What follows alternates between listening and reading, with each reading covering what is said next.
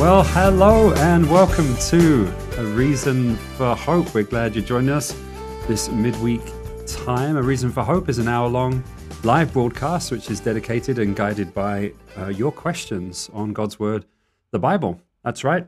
Uh, we're monitoring the questions as they come on in on our various platforms and delving into the Word to find the answers. So if you have a question on a passage of Scripture or a verse, maybe a Christian living or maybe even world events from a Christian perspective, anything along those lines, as long as you know we're going to delve into the Bible to find those answers. That's what we are here to do today, and we're very glad that you're joining us and providing us with those questions. Uh, my name is Dave Robson. I'll be hosting today and fielding the questions as they come on in with us, as is often the case. Sean Richards, how are you doing today, sir?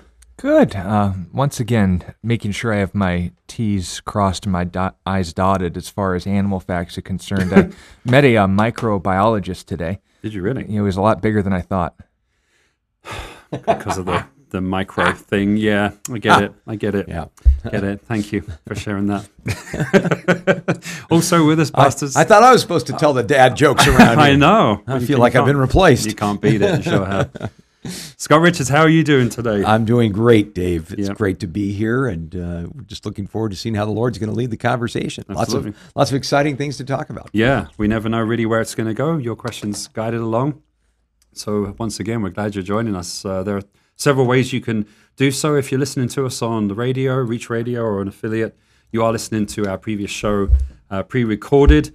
Uh, so send us your questions to questionsforhope at gmail.com. That's questions for hope, or spelled out at gmail.com, and we'll endeavor to get to those questions at the beginning of our next show. And consider when you're not on your drive time, joining us on one of the other platforms where we are live as can be. Uh, a Reason for Hope is an outreach ministry of Calvary Christian Fellowship of Tucson. So you can find us at our website, calvarychristianfellowship.com. Follow the, mute your phones, please. We'll follow Done. um, where was I? Oh yes, follow the Watch Live tab at our website there, and you can um, you can follow along with us. Watch us there. Also on Facebook, Calvary Christian Fellowship of Tucson. We're there as well. On YouTube, we're at A Reason for Hope. That is the name of the channel on YouTube. A Reason for Hope. We also have an app that you can download on your mobile device, and also on Roku and Apple TV. Should you want to join us on the big screen, why wouldn't you want to blow us up on the big screen there in high def? Oof man, you get to see every every detail. I know it sounds a little bit scary to me, but um, so if you look for Calvary Christian Fellowship in your app store, you'll find us there as well. You can follow Pastor Scott on uh, Twitter at Scott R4H. That's Scott letter R number four letter H. What's going on in the Twitter world lately? Any uh, exciting things today? Well, uh, quite a few uh, uh, things uh, we can get to as far as uh, prophetically significant significant things. Oh, real? Uh, but uh, just on uh, Twitter, sometimes uh, we're earnestly contending for the faith. Um, Got into an interesting uh, back and forth with uh, a uh, person who believed that uh, that uh, renderings of Jesus, like in uh, The Chosen, uh, where it shows him, say, running the content of the Sermon on the Mount by the disciples, sort of like an editorial board. Um, controversial stuff. Yeah. You know, it's fine because he said, well, you know, when Jesus became a man, you know, he diminished himself to become a man. Mm. And I went, whoa, whoa, whoa, diminished. That's a loaded word. Mm. Uh, it means to make something less than what it was. And uh, then he says, well, just, I, I mean, it, it, he lessened himself. And I said, no, that's even worse. Uh, because, you know, again, the Bible tells us in the book of Hebrews, chapter 13, Jesus Christ is the same yesterday, today, and forever. You cannot diminish or lessen God. Yeah. Now, you know, I, I understand that you can get into some inside baseball things about this. There's this doctrine called the hypostatic union, where Jesus was 100% God and 100% man. And we see the humanity of Jesus, perfect humanity, and in the sense that he did have to be born, he did have to grow in favor and stature with God and man. He did uh, have to sleep, he did have to eat. But that perfect humanity was never tainted or affected in any way by sin, first of all, and it never in any way affected the fact that all that time he was also 100% God. Yeah, Philippians 2, nature. 5 through 11 spell that out. It wasn't a humbling as a lowering of himself. To humble yourself is to be honest, a revelation of yourself that's authentic. Yeah. But it was shown in human form, not lessened to human form. Yeah, and, and so you know, just the interesting thing was, you know, this fellow ended up because I wasn't going to. Uh, He repented of Socinianism? no, uh, I, I didn't. Uh, it wasn't going to. Uh, you know, see, he saw that I wasn't going to leave that bone alone. I kept asking him and just saying, you know, your words matter, and you know, these definitions matter. And I'm not sure you really understand what you're saying when you say this. Finally, he was like, well, if you're going to nitpick about these things, but I, you know, you really need to understand, uh, it's not uh, asking how many angels can dance on the head of a pin to be precise about the nature of who Jesus is. And um, you get that wrong. Understand something. A diminished Jesus is not the Jesus of the Bible. And if a diminished Jesus is the Jesus that you believe you've got your faith in, you're barking up the wrong tree spiritually. Now, that's not to say that uh, there, you know, we have to have 100% theological purity in order to be saved, but there are issues, particularly Jesus' question, Who do you say that I am? uh, that are uh, deal breakers. In fact, uh, Jesus put it this way unless you believe that I am, that I am, literally in the Greek, um, you're going to be lost. Um, you're not going to have eternal life. So the nature of who Jesus is is definitely one of those ones that um, that's a hill I'll die on. So that was Yeah. one of the interactions that uh, we got into Yeah. on, on Twitter today. And and just a, just a word about um, you know these presentations like The Chosen. Uh, I mean, I get the fact that it's it's dramatic. I get the fact that uh, the writers involved with it uh, do have to use artistic license uh, to to make a point. Uh, they're trying to make Jesus relatable. They'll add content to these uh, presentations that is not in the Bible. Um, I always get nervous about that uh, because uh, you know as soon as you are dealing with these sort of things, it, it reminds me of uh, you know the uh, the controversy uh, that uh, went down about uh, so-called uh, comedians who offered their political opinions. Uh, you know, it was kind of the clown nose on, clown nose off sort of thing. You know, they would say something that they were very serious about, and then if they were called out on it, they'd say, "Oh no, no, I'm just a comedian. You can't really uh, criticize that." And I do think that some of these uh, dramatic presentations of who Jesus is, and I would put The Last Temptation of Christ uh, by Martin Scorsese in that same role. All kinds of content in The Chosen and in The Last Temptation of Christ that is not in the Bible. Uh, you know, it's speculation, uh, it's uh, it's inference, it's creative license, if you will. It's blasphemous. And you know the, the the the problem that you get into, even if you'd say, well, you know, it's it's kind of harmless content to speculate whether uh, you know Matthew uh, was on the um, spectrum, whether he was a bit autistic or not. Uh, you know, uh, you know, there, there's nothing in the Bible that says that he was or he wasn't. But you know, to go down a plot line that would imply that sort of thing, or to imply that sometime after meeting Jesus, uh, Mary Magdalene backslid. Um, there's no biblical record for that. Could it have happened? Uh, it's just not mentioned. But to go down that path to make a dramatic point or to provide entertainment, I think is very, very dangerous because uh, we're not dealing uh, with uh, you know a uh, an individual like Alexander the Great, or you know even a uh, an individual like Martin Luther, or or someone like that. You're doing a dramatic rendering of their life. We are dealing with uh, Jesus and the story of Jesus and uh, the revelation that we have regarding Jesus. And when we start to get to the point where we're saying, well, the gospel accounts that we have are just not enough to make Jesus come alive. Got a problem with that. Uh, in that uh, the Bible says of itself that it is living and active, uh, that we serve the living Christ. We don't need to make Jesus in the Bible come alive. He already is alive. The Bible already is alive. And, and so if you can watch these things and take them as entertainment, You know, it, it's not my cup of tea. I, I watched a few episodes, and you know, I just found myself kind of wincing so much at some of the editorial decisions. I just decided, you know, I'm going to leave it alone. I've got enough things that irritate me in life, and maybe I'm I am being nitpicky about that sort of thing. You know, some people have told me that it's been a real encouragement uh, in their walk with God.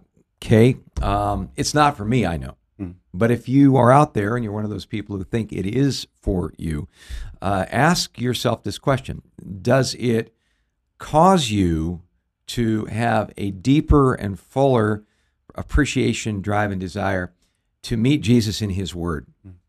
Or are you content just to meet Jesus as He's portrayed by actors for dramatic purposes, for hmm. commercial purposes, in a presentation that we see in the media? That's that's a really important question to ask. Um, And note, there are good renderings of Jesus' entertainment. Uh, Jefferson Moore's portrayal of him in the Stranger series, uh, Kelly's Filmworks, was phenomenal. But it was literally point for point, word for word, statements made from Jesus, but just adjusting the language to a modern audience or a modern, uh, immediate context. And of course, we don't want to get too far into this topic without starting the broadcast in prayer. Yeah. But that's the whole point that we want to make in all of this. Yeah. Yeah. And, and so uh, we get into this stuff on uh, the internet. It's Yeah. a great place to earnestly contend for the faith once for all delivered for the saints. And I think that once for all is really key in terms of the kind of Christian entertainments, the kind of renderings of Christ that we see uh, in media that are, by definition, extra biblical. Uh, we got to be very, very careful and Yeah. very discerning about these sort of things, Yeah. no matter good. how emotionally appealing we might find Right. them. Right. Yeah. Very good. Yeah. Well, Sean, would you like to pray before we go any further? Like you said, that'd be great. Absolutely. Yeah. Dad, thank you that we have the chance to be in your word. We want to ask that we'd also be in your spirit to communicate your heart, your voice to your people and see that your name's honored. We pray this in Jesus' name. Amen. Amen. Well, again, please do send your questions in, get them in early. We'd love to be able to get to all your questions. We're glad that you're joining us. We had a, a leftover question from yesterday from uh, Reynold, um, who asked, uh, Will revival happen in the States? Will revival happen in the States? You actually mentioned something the other day about um, it's a possibility the United States will actually be taken out of the whole equation of the end times, which is very interesting. That's but a, one- s- that's yeah, a point of theory, speculation. yeah. But yeah, you know, people say, well, uh, you know, when the rapture happens, when the church age, if you will, comes to an end, will it end with a bang or will it end with a whimper? Uh, there are people who believe that there's going to be a last days revival and there's going to be all kinds of people who come to know the Lord, and then the uh, rapture will happen and uh, the tribulation will take place. Uh, we don't really know. Uh, I will say, though, that when I take a look at Scripture and see how it's describing the last days, uh, the trend doesn't seem to be moving up. It does seem to be moving down. And this is what I mean. Uh, in 2 Timothy chapter 3, in verse 1, we are told, But know this, in the last days, perilous times will come. For men will be lovers of themselves, lovers of money, boasters, proud, blasphemers, disobedient to parents, unthankful, unholy, unloving, unforgiving, slanderers, without self control, brutal, despisers of good, traitors, headstrong, haughty, lovers of pleasure rather than lovers of God, having a form of godliness but denying its power. And from such people turn away. Now, this doesn't seem to sound like uh, the results of uh, a revival taking place. Uh, we're told later on in that same chapter, 2 Timothy chapter 3 and verse 13, but evil men and impostors will grow worse and worse, deceiving and being deceived. So, you know, we do see a trend forecasted there in the scripture, not again of things getting better spiritually, but things getting worse. Uh, we are told in 2 Timothy chapter 4 and verse 3 for the time uh, will come when they will not endure sound doctrine, but according to their own desires, because they have itching ears, they will heap up for themselves teachers. They will turn their ears away from the truth and be turned aside to fables. But you be watchful in all things, endure affliction, uh, do the work of an evangelist, fulfill your ministry. So, you know, we do see uh, that uh, there is that trend in that direction. Now, in the book of Revelation, there's the letters to the seven churches that we find there. Uh, there is a theory that I think has some heft behind it that each of these churches were chosen by Jesus, not just because they were one after another on a major trade route uh, through uh, the area we know today as Turkey, but because they'd be representative of the general conditions and challenges of the church down through time. And there are those who will believe that this even has a prophetic overtone to it, and that each of these churches that we see in Revelation chapter 7, one leading after another, is going to sort of represent the spirit of the age uh, of uh, church history, one after another, until the return of Jesus. Revelation chapter 4 and verse 1 begins with the words, and I heard a loud voice saying, Come up here. Uh, and, and so we see the church uh, coming to uh, an end as far as a focus in Revelation. Doesn't show up again till when? Revelation 22, I think, As far as, far as, as- being mentioned specifically. Uh, that would be in 19. Well, but uh, the idea of the church, Yeah. uh, the Spirit and the bride say, Come, and so forth. Revelation 19, I think, is a good one. But the church is conspicuous by its absence since then. Well, if we look at that and we say there's prophetic significance behind that, um, it's interesting that the last church that we see in the sequence is the church at Laodicea. It is the lukewarm church. It's the church that says, I become wealthy, have need of nothing. And Jesus said, uh, You don't know. You're miserable, blind, wretched, and naked. Uh, you're neither hot nor cold. I wish you were either, but because you're lukewarm, I'll spit you out of my mouth. So, um, you know, looking at that, uh, you know, are we going to see a last days revival before uh, the the tribulation? Not in the sense that things are going to get better totally and globally. However, we have seen God graciously come to this world in very dark times and turn dark times over into a time uh, of great revival. Last great example of this I can think of is the Jesus movement. The Jesus movement came out of the, the hippie movement, if you will, the, the free love movement, uh, the idea of casting off uh, all kinds of uh, societal restraint. Jim Morrison's famous quote every taboo must be broken, the summer of love, and so on. Uh, there were people that were just looking at this and going, wow, you know, this is a complete collapse of Christian values. Things could not be any worse. And uh, even on the world scene, you know, again, Russia and the United States were on the edge of going to war with each other. Uh, you know, uh, World War III was uh, was was in the air. The Vietnam War was dividing this country uh, like no other. The assassinations of Bobby Kennedy and Martin Luther King Jr. You know, the, it was a very dark and, and very distressing time. But in the midst of all of this, these hippies that were looking for truth, that were looking for love, discovered it wasn't to be found by tripping out on LSD. Hmm. They discovered that there was Jesus, who was, in a sense, counterculture as far as the culture of this world is concerned, who talked about love and talked about truth. Hmm.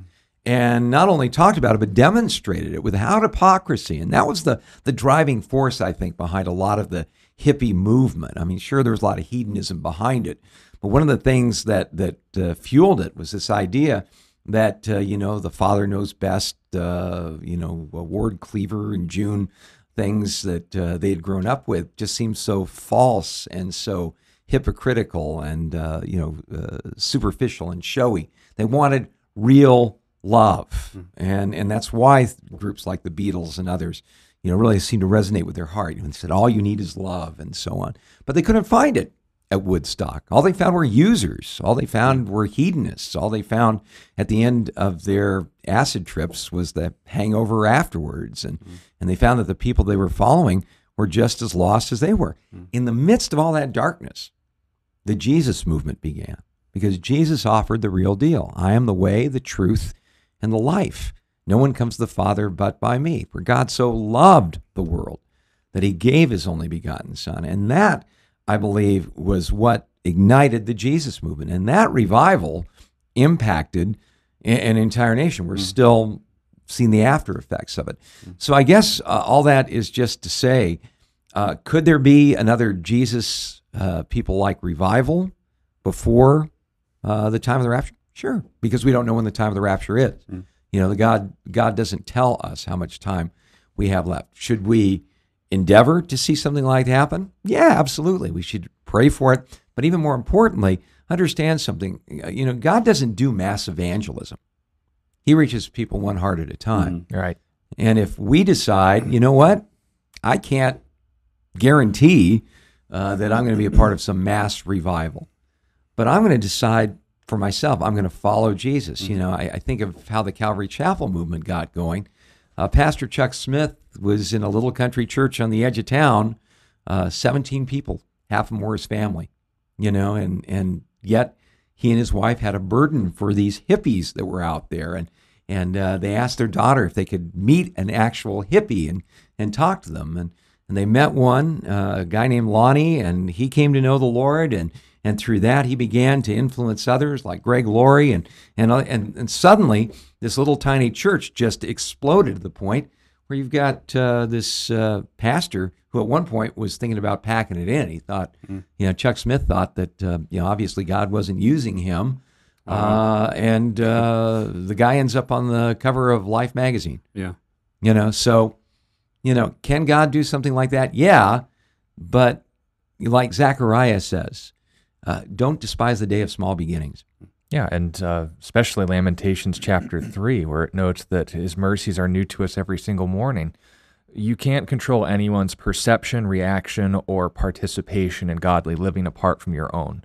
So, if we want to be a part of a revival, it should start at home. Be a revival of one every morning. If we play, as you stated, the numbers game, then we're deviating from the heart of God. If, on the other hand, we say, that the only solution for well being in the United States is that everyone else gets their act together. We've got the exact opposite perspective Scripture states. Today's the day of salvation addressing the Hebrews, addressing the immediate audience of that text, addressing you.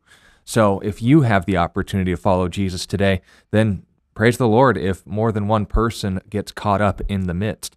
But know that you will only be accountable for your relationship with Jesus and that your ability to default to Him will allow you to cope in whatever circumstance you are, especially on the day He comes back for us. That will be a, a uh, day of benefits for sure. Mm. Yeah. yeah. yeah. Very good. Thank yeah. you. Thank you, Reynold, for that, that question yesterday. I hope you're able to join us and get the answer to that today. Um, there's a great uh, comment and question here from Monica.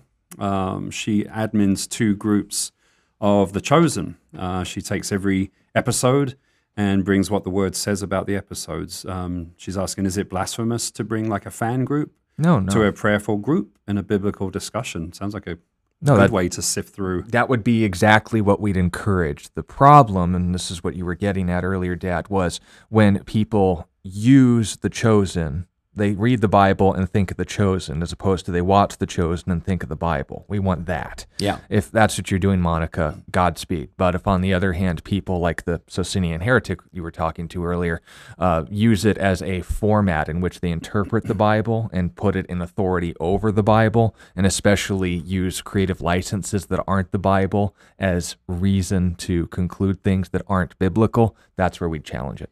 Yeah, and I'd be really careful about using the term heretic. You know, I just think uh, there are so many people out there uh, that uh, are uh, really uh, ill-informed, uh, use terms and throw things out that they don't really understand. That certainly was the tenor of the attempted discussion I had with. Now, if they start advocating for that, and start saying no this is right and and so on when you point out that biblically it's wrong then I think uh, I think you've got a, a real problem.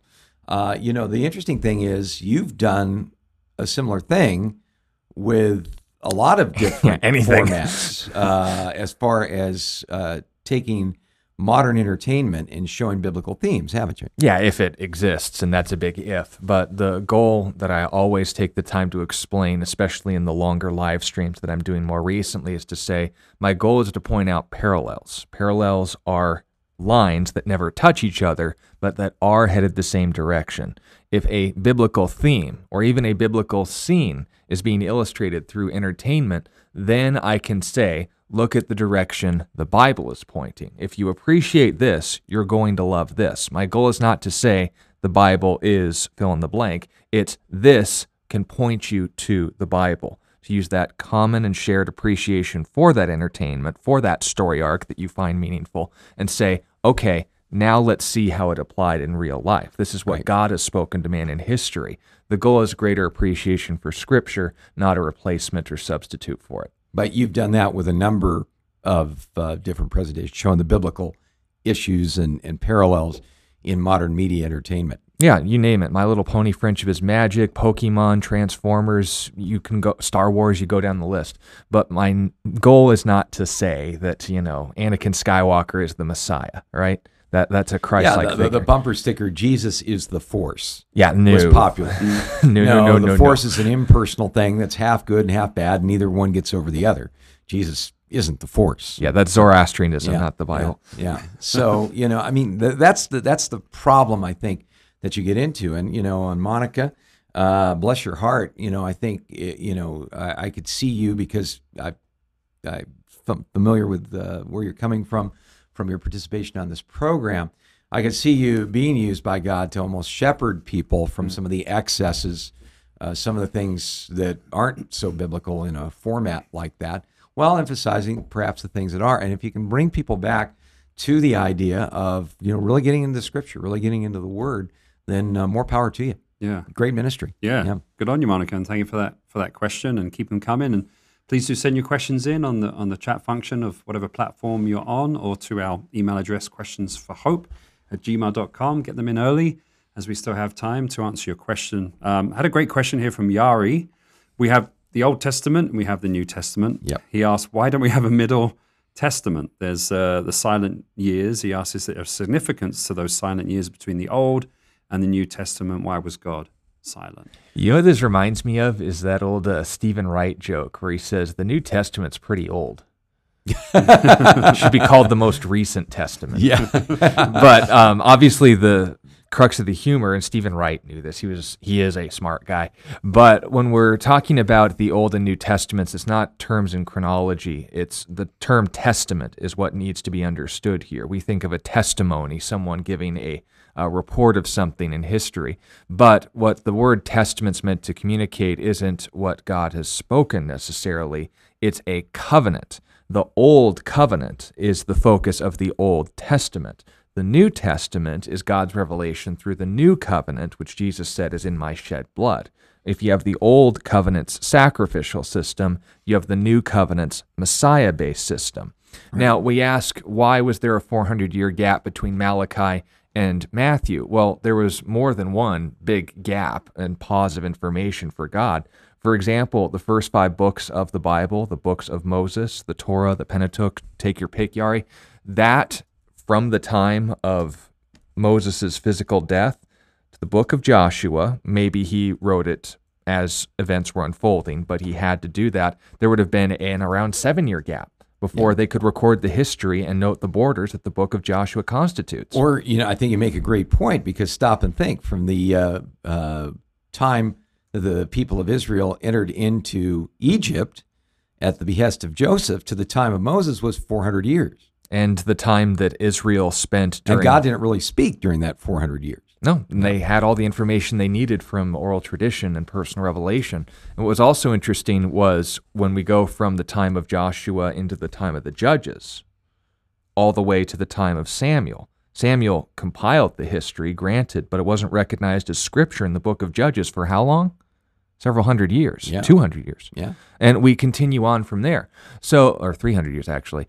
We go from the time to the prophets and note a pretty consistent pattern of revelation, but from the time of, um, let's say, the death of Solomon to the time of Elijah, who was the head of the school of the prophets at that time, who was writing God's word for that 80 something years in between? Not much. They had to settle for what they had. So we don't say that God has to have this continual stream of information. Right. Why didn't he do that? This is getting into, as we mentioned a lot, Yari, hypotheticals. What else could God have said? Probably just referencing what he already had revealed, just like for the last 2,000 years. We've been pretty content with what Jesus revealed then. Yeah. But the point being made is this God doesn't stop speaking, he just keeps repeating himself because the truth doesn't change. If he had to come up with a new truth, then we'd need a new reality. God doesn't need to do that. He can't do that. So, Yeah, and one note of caution I'd, I'd address to that is that when there are those times where the Lord essentially has said what he's going to say, and he's going to break that silence when he so chooses, uh, we as human beings have a, an amazing talent for wanting to fill in those gaps. And uh, in that, uh, the so called 400 silent years uh, between Malachi and the coming of John the Baptist, on the scene, uh, there were all kinds of people who were more than willing to jump in with what we would call fan fictions. Yeah. Uh, we call those the Apocrypha uh, that you'll find in uh, Roman Catholic Bibles. And, uh, you know, you look at them and they have all the hallmarks of people trying in their own human effort to write spiritual and Bible y kind of things, but they contain gross errors of history. They contain uh, radical superstitions like God will heal you if you uh, put fish guts in your your eyes. Uh, all kinds of uh, you know strange and bizarre uh, things that just simply aren't biblical, aren't taught anywhere else. Mm. Well, and the good news is, to their credit, they never claimed that was scripture. Otherwise, they'd be killed with rocks. We also don't want to make the mistake of thinking that, again, God wasn't speaking. In the book of Luke, chapter 2, for instance, when Jesus was, he would have been eight days old at the time, correct? Right. He was brought for his dedication, and somehow a man by the name of Simeon had this interaction with the Holy Spirit. Now, note, it wasn't revealed scripture, it was a personal interaction, but in light of what God had revealed. And that was what? This is Luke chapter 2 and verse 23.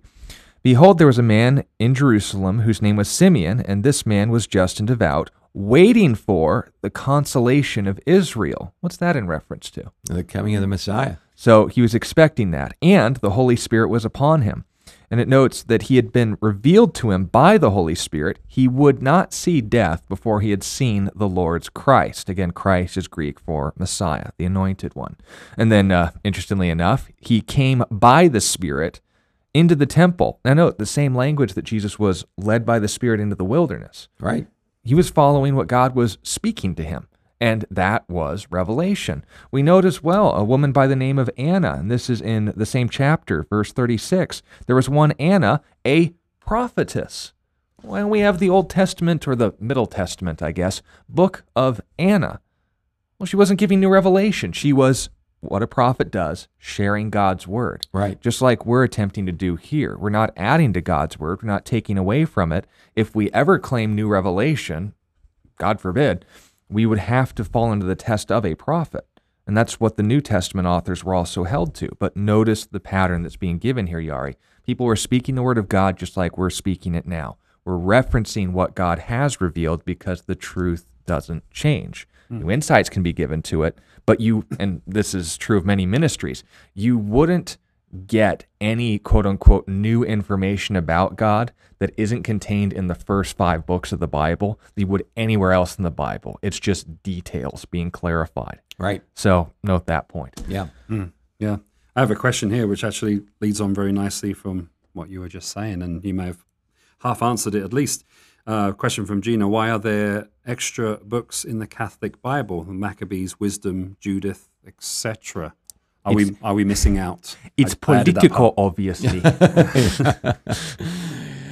Yeah, um, the Apocrypha, you know, if you take a look at a Catholic Bible versus a, um a regular Christian Bible, you will notice that uh, there are additional books that are in there. Believe it or not, uh, they're a fairly late addition. Uh, the Apocrypha, uh, although uh, it was uh, something that had been around for quite a while, and, and people were certainly aware of that sort of thing uh, you know, it was never looked upon as something that was divinely inspired. And uh, there are uh, obviously uh, the uh, the uh,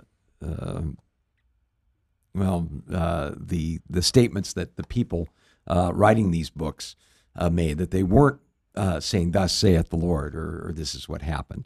Uh, you know, again, uh, the Apocrypha is referred to as uh, also the Deuter- deuterocanonical books. Say that five times fast. The word Apocrypha in itself means hidden. Uh, and uh, in fact, although these were written between the Old and New Testament, the books of the Apocrypha are First and Second Esdras, Tobit, Judith, the Wisdom of Solomon, Ecclesiasticus, Baruch, the Letter of Jeremiah, the Prayer of Manasseh, First and Second Maccabees, as well as additions to the Book of Esther and Daniel. Um, again, not all of these books are included in the Catholic Bible, but most of them are. Uh, you know, the things, the, the reason that we don't see them as part of the 66 books of the Bible that we accept is first of all, prior to a uh, get together called the Council of Trent, uh, which was a, a, reaction to the Protestant Reformation. Very in, recent history. In the, uh, the 1400s.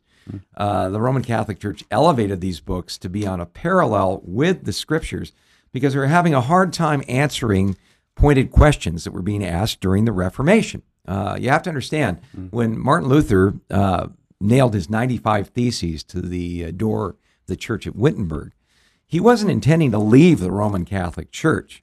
He was just saying, you know, I believe in the church, but I believe that we've got to be biblically oriented in what we're doing here. Here's some questions. Where in the world do we find any validation for things like, uh, for instance, uh, the granting of indulgences? Uh, the practice of granting indulgences meant that if you made a donation to the church, you could pay for, in a sense, uh, the forgiveness of your sins in advance. Mm.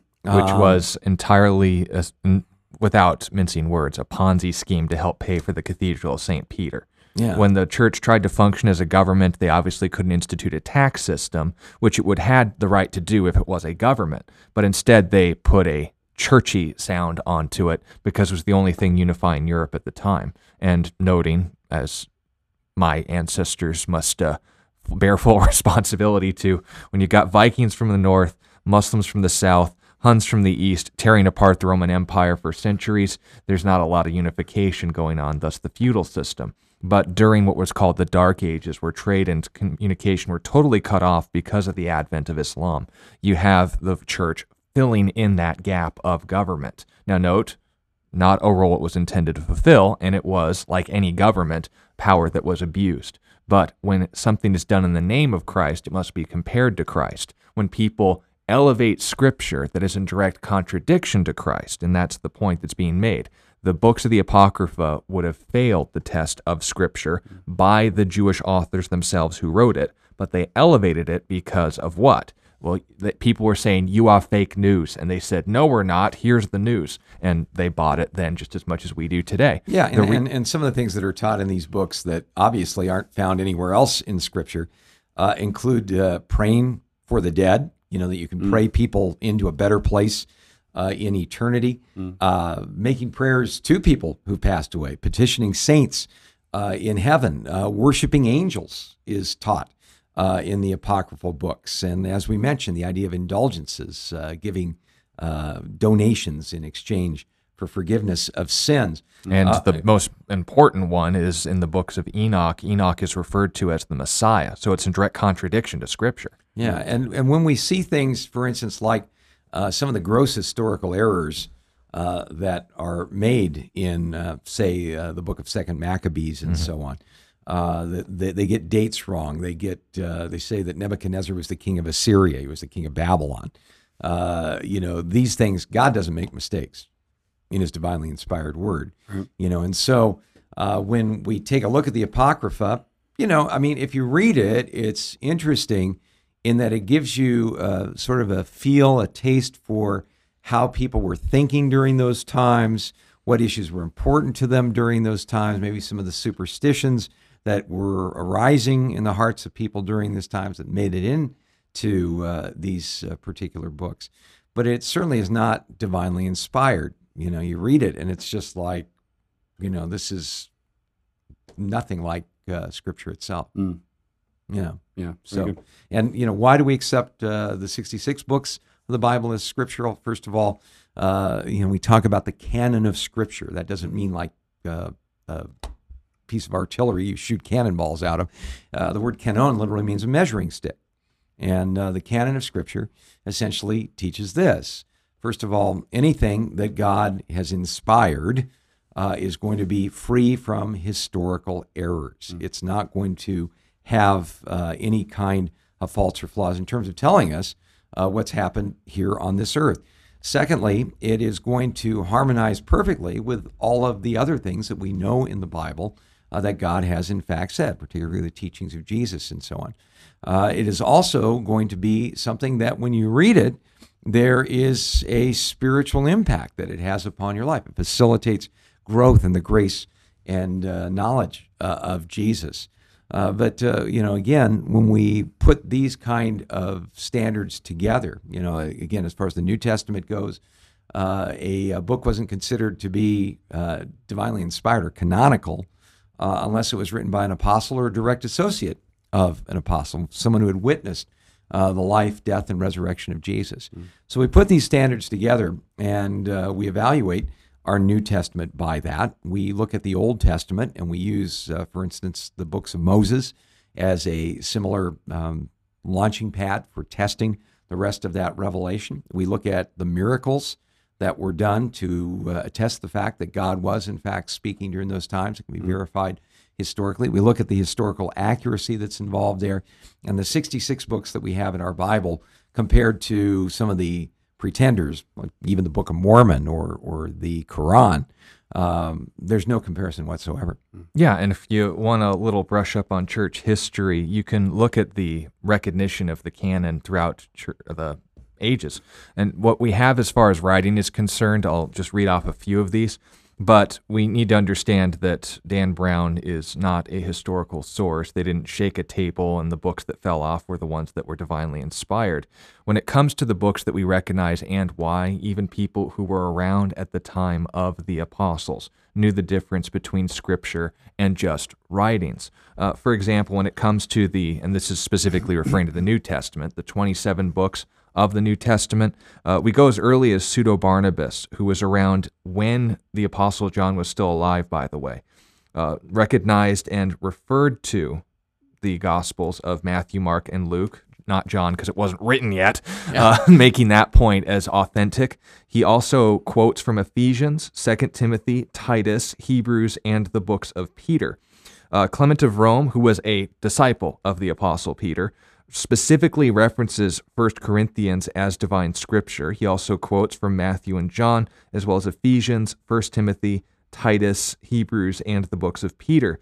We can go on with Ignatius and Polycarp. Polycarp's a big one because he not only referenced all of the New Testament as we know it today, with the exception of 2 Timothy, uh, Titus, Philemon, and of course the letters of John that weren't written yet.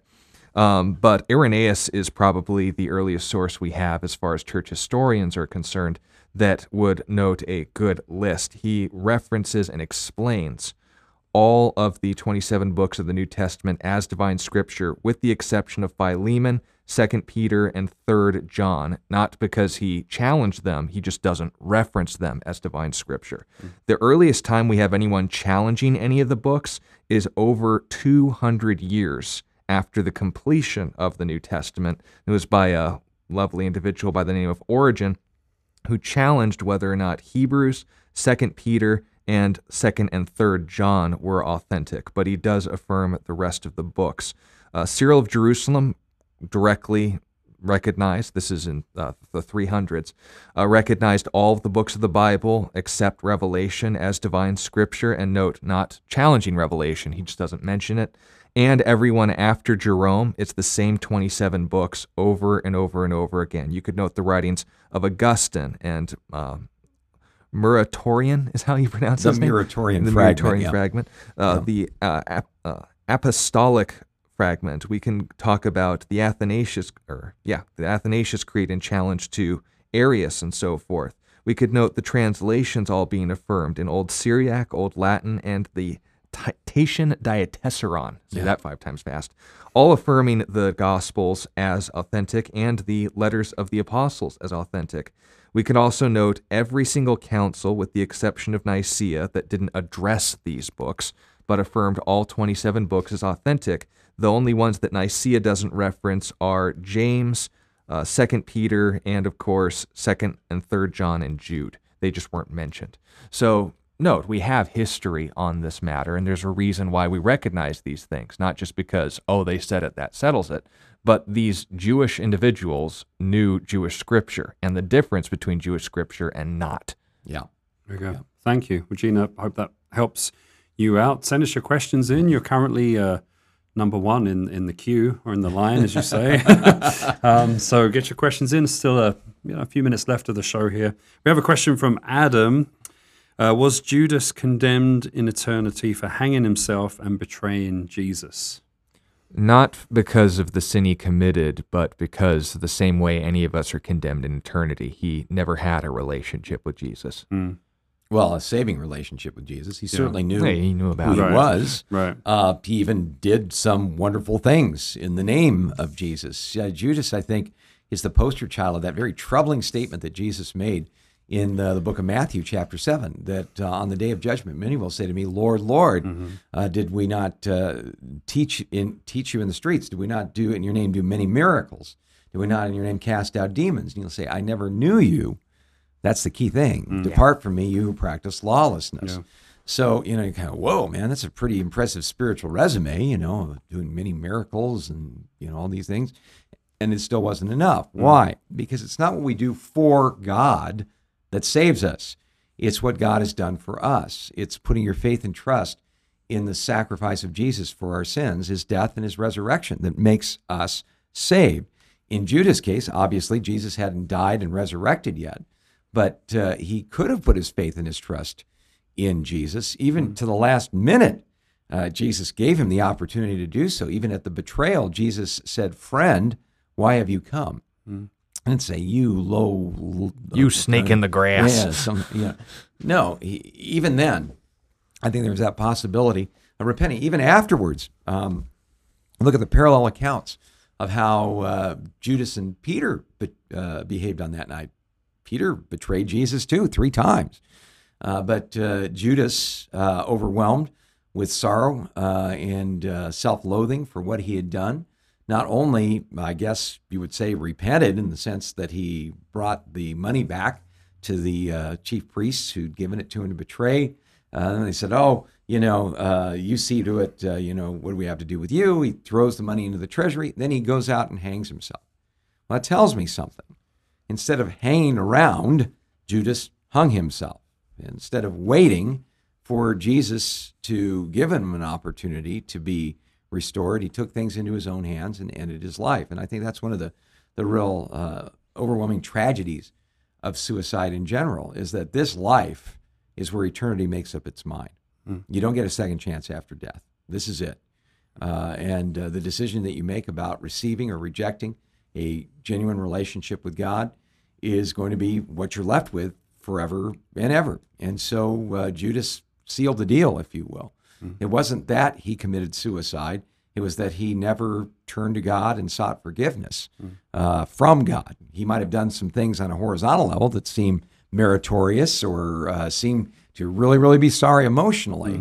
But, you know, there's a really interesting passage uh, about uh, the difference between genuine repentance and uh, and uh, and worldly sorrow. Uh, you know, in, in 2 Corinthians chapter 7, we are told that the sorrow of this world produces only death. Now, why is that the case? Well, because sorrow in this world over sin is usually, man, I'm sorry there's consequences for what I did. Mm. Or I'm sorry I got caught. Mm. Or maybe even, I'm sorry you're such a sore head for bringing this whole thing up. That's godly, that's ungodly sorrow. But godly sorrow produces repentance. Mm.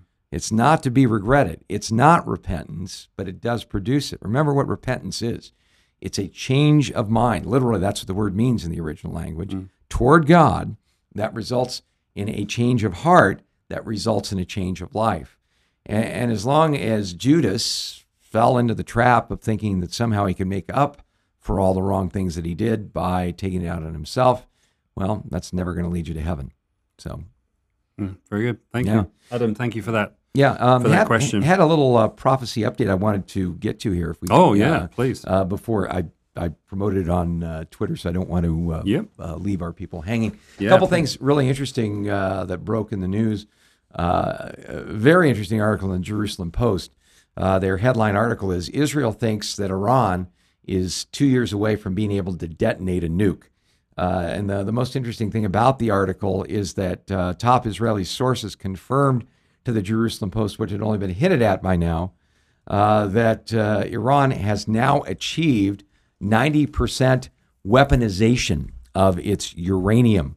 That will give you all of the uranium that you need for a bomb. That's the bad news. The semi good news, if there's any good news to be found there, is that uh, Israeli sources believe that Iran still needs two years in order to master nuclear weapons detonation and be able to perfect the technology to be able to, to, to deliver a uh, nuclear bomb.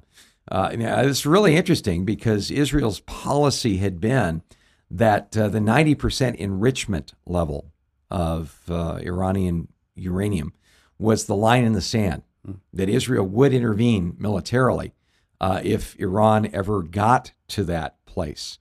Uh, but uh, it's very interesting that uh, the Israeli officials um, believe that Iran has gotten there, but are not, say, uh, scrambling aircraft and uh, planning an immediate attack on Iranian nuclear facilities because they believe that they have that two year buffer zone hmm. uh, between them obtaining the uh, material necessary and uh, being able to actually use it in a destructive way. Uh, some people believe that the reason they believe in this two year buffer zone is because in 2018, in uh, the stuff of uh, spy thrillers you'd see on Netflix and so on, Israel seized a huge part of Iran's nuclear archives. In other words, they were able to determine exactly where Iran was, what capabilities they had, and what capabilities they still lacked. However, the fact that Israel is releasing uh, through sources to the news that Iran does have weapons grade uranium in its possession mm. is uh, really a game changer as far as uh, diplomacy, as far as negotiations, as far as the United States is concerned. Now that Benjamin Netanyahu is uh, back in office, who uh, the Iranians considered more of a hardliner, uh, more of an individual that they would be intimidated by, and Iran is dealing with a uh, rebellion uh, in their own inside their own borders mm-hmm. that happened as a result of the uh, killing of a woman in captivity for not properly wearing her hijab in public. Uh, this is spread like wildfire, and things are somewhat unstable there. Uh, there are those who believe that if uh, that Israel is going to appeal to the United States, not to lighten up sanctions against Iran, but perhaps even to impose further sanctions on Iran because they've gotten to that 90 percent uh, enrichment level. Uh, Israeli officials, uh, don't miss this, believe that Iran crossing that 90% line is, quote, from the Jerusalem Post article, an existential threat. Uh, in other words, the existence of Israel is on the line here. Now, I don't believe Iran, uh, I don't think prophetically Iran will ever get to a place where it could independently uh, use nukes on its own. Uh, it does appear that Iran, Persia, as it's mentioned in Scripture, is an ally of the invading Russian army uh, and the coalition of nations that's described in Ezekiel 38 in the last days. Now, you mean to tell me that in this day and age, Russia would invade borders beyond their own? uh, yeah, you betcha. So, and, uh, you know, again, uh, interesting stuff indeed. So, uh, most Israeli officials are saying that the return to the Joint Comprehensive Plan of Action talks that have been promoted by our country, uh, you know, is a non-starter. Uh, you know, the cows already left the barn. Uh, Iran already has weapons-grade uh, uranium, the kind they can use to build a mm. weapon of mass destruction. So it's going to be very interesting to see what Israel tries to do and how confident they are that they have that two year buffer zone between Iran getting a hold of that material and being able to use it. Because uh, according to the theology of the mad mullahs that are running Iran, if they have that capability, they would not hesitate to use it. Mm. And uh, once again, the, the idea of uh, using it, maybe not on Jerusalem, which uh, contains a Muslim holy site, but certainly using it on, say, a, a industrial uh, center like Haifa or even Tel Aviv uh, would certainly not be beyond the pale. It would give, uh, troublingly enough, the Iranians the ability to be able to do in uh, six minutes what took Hitler six years in the Holocaust uh, to achieve as far as casualties in Israel is concerned. Mm-hmm. So definitely pray for the peace of Jerusalem. And speaking thereof, we've been giving you guys some updates about uh, the election, Benjamin Netanyahu uh, looking like uh, the next uh, prime minister of Israel. He's putting together a coalition government. But one of the most interesting characters uh, in this coalition, who heads up uh, one of the most important pieces of the puzzle, one of the, the key parties that allows Benjamin Netanyahu to be able to have this kind of coalition, is an individual, two individuals actually, Itamar Ben Gvir and Bezalel Smotrich. Both of them are pretty hard line as far as uh, what they believe uh, should be true about Israel. In fact, uh, Itamar Ben Gvir has uh, made uh, strong statements that uh, the status quo agreement that Israel has with Jordan, that allows Jordan to administrate the Temple Mount, needs to either be tossed out or radically altered to allow Jewish people to freely pray on the Temple Mount. Mm. Now, that freaks out uh, Jordan quite a bit uh, because if that status quo agreement is altered, you need to understand the vast majority of people in Jordan are Palestinians, we would call them. Uh, the people that run the uh, country of Jordan are Hashemites. Uh, they are not Palestinians. Uh, they're a minority, and uh, they tend to dominate government. They tend to dominate finance. They tend to dominate positions in the military. But if there was a major uproar of uh, the vast majority of people in Jordan who are Palestinians, uh, the security of a guy like Jordan's King Abdullah II could be put on the line. So, you know, the interesting thing is this Benjamin Netanyahu and uh, King Abdullah have uh, had very frosty relations indeed. Uh, all the time that Netanyahu was prime minister, uh, King Abdullah refused to even contact him over the last few years.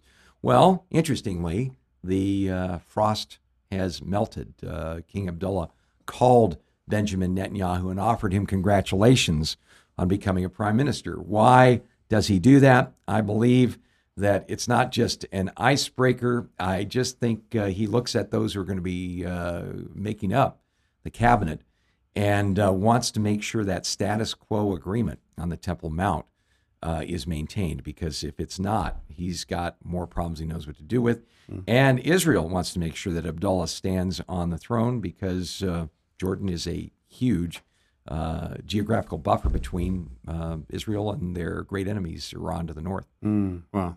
Thank you. Yeah. Thank you for that update. Yeah. yeah. Amazing as things unfold. Well, we've reached the end of our show. Thank you so much for joining us again. If you stick around, we're going to be uh, having our regular service here at Calvary Christian Fellowship. If you're in the Tucson area, you're welcome to, to join us in person. But if you stick around on the channel, you're seeing and hearing us. We'll be going live. We're talking about all things end times, and Sean is teaching tonight. So on Daniel nine, exciting yeah, passage. Yeah, big, big yeah. stuff. So God bless you. We'll see you uh, same time, same place tomorrow. God bless. You've been listening to A Reason for Hope. Thank you again for joining us as we continue our journey through God's Word, one question of the heart at a time. Until we meet again, we would love to connect with you. You can text or email your questions to questionsforhope at gmail.com. You can also find out more about our ministry at calvarychristianfellowship.com. And be sure to join us next time on A Reason for Hope. A Reason for Hope is an outreach ministry of Calvary Christian Fellowship in Tucson, Arizona.